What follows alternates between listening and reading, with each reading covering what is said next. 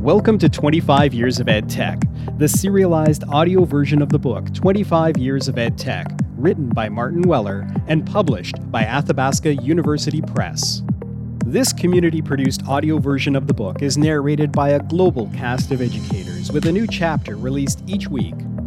In addition to the book, there is also an accompanying podcast called Between the Chapters, which contains analysis and discussion of each chapter of the book. For more information on the audio version of the book and the accompanying podcast, or to subscribe, visit 25years.opened.ca. Chapter 22, 2015 Digital Badges, read by Debbie Bath. Providing digital badges for achievements that can be verified and linked to evidence started with Mozilla's Open Badge infrastructure in 2011, with IMS taking over the badges standard in 2017. IMS 2017. An open standard is crucial for badges because it means that anyone can create them.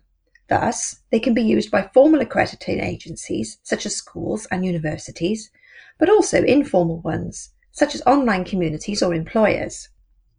Gibson, Ostaszewski, Flintoff, Grant, and Knight 2015 defined them as, quote, a representation of an accomplishment interest or affiliation that is visual, available online, and contains metadata, including links that help explain the context, meaning, process, and result of an activity.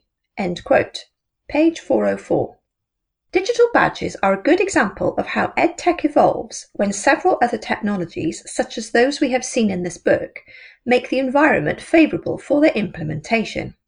The process of plant succession provides a useful analogy. Weller, 2007b. Quote, when there is a new environment, for example barren rock, a few pioneer species like lichens begin to grow. The acid from the lichens decomposes some rock particles and their own death creates a coarse soil. This soil is suitable for mosses that require little soil and they, in turn, decompose to enrich and deepen the soil until it is suitable for some grasses to grow. The process ends with the establishment of a stable, climax community. Page 43. End quote. In the same manner, the presence of some technologies changes the environment sufficiently that it makes it favourable for other technologies. The success of that technology is not inevitable, but it does make the context more suitable. For digital badges, several technologies coalesce to provide this favourable environment. From social media and Web 2.0, a familiarity with sharing and developing online identity was acquired. Blogs and e-portfolios provided a platform for showcasing digital outputs. Gaming provided the concept of rewards, tokens, and status, while online review systems such as Amazon raised the reputational profile. OER and MOOC created a large informal learning population who wished to have their achievements recognized. Open source and other online communities demonstrated how kudos could be given to users who had assumed specific roles within the group. All of these elements then combined to create an environment in which digital badges could be seen as a response to a range of needs, and the concept had sufficient links into everyday practice, such as sharing on social networks to have a chance of success. Badges allow for a more fine-grained representation of skills and experience gained in formal education than a degree classification. In this, they are an extension of the desire of e-portfolios to surface skills and competencies that are useful to employers. Examples of badges taken from the IMS specification, IMS 2017, include e-publishing, success in challenge-based learning, knowledge of data science foundations, pipetting skills, and so on. Badges can also provide motivation in line with gamification. The theory is that small rewards at regular intervals incentivize desirable behavior. The use of badges can reportedly lead to increased participation and changes in behavior on a site.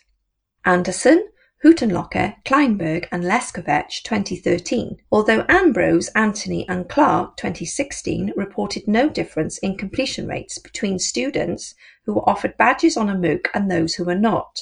In contrast, Law 2015 reported that badged open courses have shown a higher completion rate. It is, however, not a straightforward matter that badges increase motivation. In seeking to answer the question, quote, are badges useful in education, end quote, Schunn, and Higashi 2013 found different responses for low and high performing students and for different types of badges. For example, they found that, quote, only for the low performing students in their study did a higher desire to outperform other students, the performance approach goal, correlate with earning more badges. End quote. Page 229. Like many other EdTech developments, digital badges had an initial flurry of interest from devotees, but then settled into a pattern of more laborious long-term acceptance. They represent a combination of key challenges for education technology, realizing easy to use, scalable technology, developing social awareness that gives them currency, and providing the policy and support structures that make them valuable. Of these challenges, only the first relates directly to technology. The more substantial ones relate to awareness and legitimacy. For example, if employers or institutions come to widely accept and value digital badges, then they will gain credence with learners who will seek them out, creating a virtuous circle. There is some movement in this area. IBM, for example, uses badges in its staff development system, Jackson 2017. Raish and Rimland 2016 reported that only 5% of surveyed employers said they weren't interested in digital badges, and there was particular interest in them as a means to make certain skills explicit that they felt graduates lacked.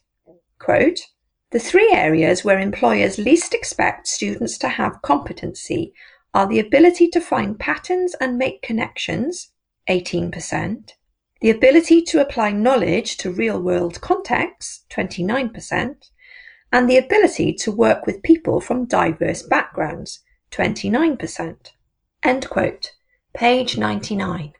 But as with e-portfolios, employers may say they want digital badges, but this does not mean they will necessarily change practice to utilize them. Badges do not usually have the same level of assessment effort attached to them as graded work and so there is a possibility that they may not differentiate sufficiently. For example, everyone who graduates acquires the Information Literacy Badge. This would then require potential employers to have to examine the supporting evidence and make assessments on its quality, and this represents an additional burden in the recruitment process that they are unlikely to adopt. The credibility issue is also one of the main concerns for those gaining badges, as Davis and Singh 2015 reported, quote, while participants recognise the value in being able to document students' after school learning and share it with a wide audience, they noted the difficulty of having this new form of credential recognised widely as legitimate, trustworthy evidence of students' skills and achievements. End quote, page 80. The technical infrastructure goes some way to assuring this credibility. This is achieved by means of our friend from Chapter 8, metadata. The digital badge contains metadata about the learner, the issuer of the badge, a link to the evidence, criteria for acquiring the badge, etc. This means that anyone viewing the badge can verify its authenticity. Perhaps more interesting is what happens when the educators design for badges, breaking courses down into smaller chunks with associated recognition. For example, Brandman University 2015 partnered with badge provider Credly to offer badges to complement a competency-based approach. Coughlan, Pitt and McAndrew 2013 reported how they converted an existing foundation level maths course into OER. It may be that one of the benefits of badges is that they cause educators to reflect on their own practice. Badge-based approaches can help to structure courses into manageable chunks with convenient rewards along the way. Another growing use of badges is as a means of recognizing much of the hidden work in academia. For example, the Association for Learning Technology Conference offers badges to speakers, reviewers, session chairs, members of the organising committee, and blog contributors. The adoption of digital badges is a familiar theme in EdTech, and they have realised considerable success, if not quite the mainstream adoption once envisaged. The reaction to them from learners is predictably mixed. Some are keen to collect as many badges as possible, while others view them as trivial and irrelevant. Like so many approaches in EdTech, it may be that they don't need to be for everyone, but for a certain group of learners, they provide motivation, reward, and structure to learning that they value. Thank you for listening to 25 Years of Ed Tech, the serialized audiobook version of Martin Weller's 25 Years of Ed Tech, published by Athabasca University Press and narrated by a global cast of volunteers. Intro music for the podcast is Abstract Corporate by Grib Sound and released under a Creative Commons Attribution license. To subscribe to the weekly audio series and the accompanying podcast between the chapters, visit 25years.opened.ca.